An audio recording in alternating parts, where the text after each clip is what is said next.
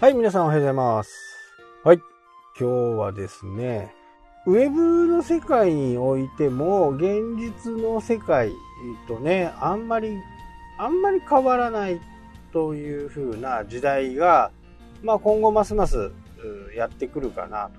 えー、ずいぶん前にね、アメリカのインターネット、e コマース、通信販売みたいな、そういったところが全部通信サイト、ウェブサイトを閉めて、リアルな店舗に、え変換してきたという話をしたと思うんですけど、これからね、どんどんそういうのも増えていくのかな。まあ実際にリアルに、え近づいていくのかなっていうふうにね、え思います。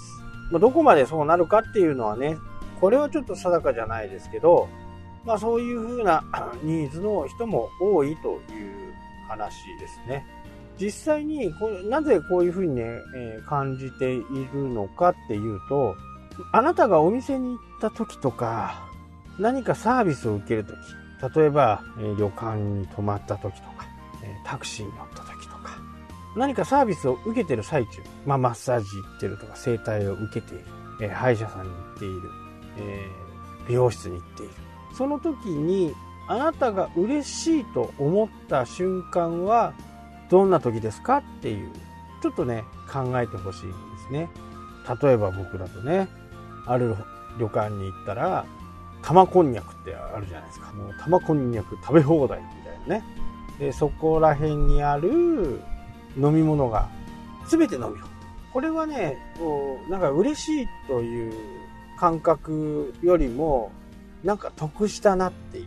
感覚の方が大きいかな。でも、あの、それってね、料金に含まれてるわけですよ。基本的に。料金に含んでいないお金って基本的に多分ないと思うんですよね。例えば玉こんにゃく、ね、食べ放題にしたって、まあ、そればっかり食べてるわけじゃないんですよね。えー旅館で夕食も出て、朝食も出て、いうわけですから、まあ、玉こんにゃくでね、お腹いっぱいになっても、基本お腹いっぱいにしないんですよ、みんな。こうなんか着いた時にちょこっと食べるとか、でなんか小腹が空いた時にちょっとそこに行って、食べるとか、まあ、そんな感じの活用方法だと思うんですよね。まあ、朝から晩までそこにね、えーたむろしての食べてる人なんかいないわけですよね。前提はもう泊まる人っていうものになるんで、当然ですけどね。で、そこで私的に考えるのは、じゃあ、卵腹いっぱい食わせて、原価いくらですか？みたいな感じです。そこはね、そんなに料金は高くなかったですけど、飲み放題のところ、そのなんかこう、バーみたいなところは、まあ、全て飲み放題なんですよね。一流ホテルとかね、えーヒルトン、シェラトンあたりに行くと、クラブルームっていうのが、クラブフロアみたいなものがあって、そこに泊まってる人はね、ラウンジで、えお酒も、ワインも、ビールも、アルコール類、ソフトドリンク、あと、オードブルなんかもね、全部タダなんですけど、イメージ的にはそんな感じ。ただ、普通に考えて、じゃあ、どんだけ飲むのっていうことですよね。どんだけ飲んで、また夜もご飯食べる。また夜、えーご飯食べながら飲む。まあ、そこには持っていけない、持っていけれないんですけど、でも、これを、またね、まあ、せこい僕の考えで言うと、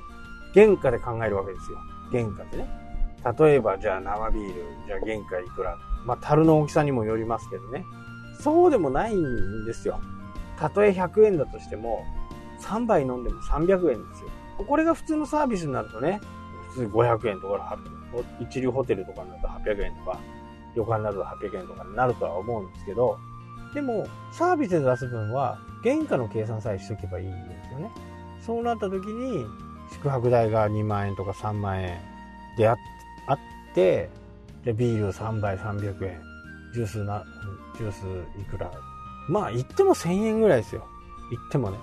強烈に飲む人だったらもっといくかもしれないです。一般的にならせばね、そのぐらいだと思います。まあ、飲む人もいればね、僕みたいにコーラしか飲まない人もいれば、で、コーラ1000円分飲むったら大変ですよ。1.5リッター300円でしょ ?4.5 リッター。プラス350の缶みたいな。こんな感じじゃないですか。そのぐらいいって、ようやっと1000円。いや、だから飲まないんですよ。結果。でも、お客さんからすると、すごく得した気分になりませんかね。もう1000円乗っかってんですよ。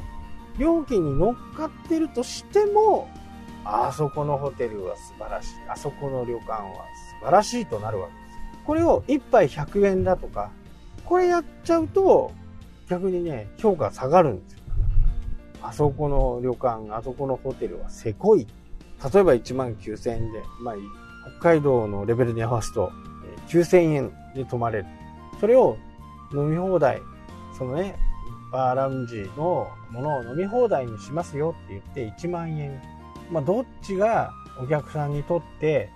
いいかっていうことですね。で、これ、高いホテルになればなるほどね、前も、ずいぶん前も話しましたけど、え車を買ったりするときとかね、大きなお金が動くときって人間結構太っ腹になるんですよ。ね、1万円もするオプションのものを300万の車買うとなると、その1万円って価値は変わらないんだけど、300万の買い物してるから1万円の価値ってね、ちっぽけになっちゃうんですね。まあ、ここが、こう、お客さんの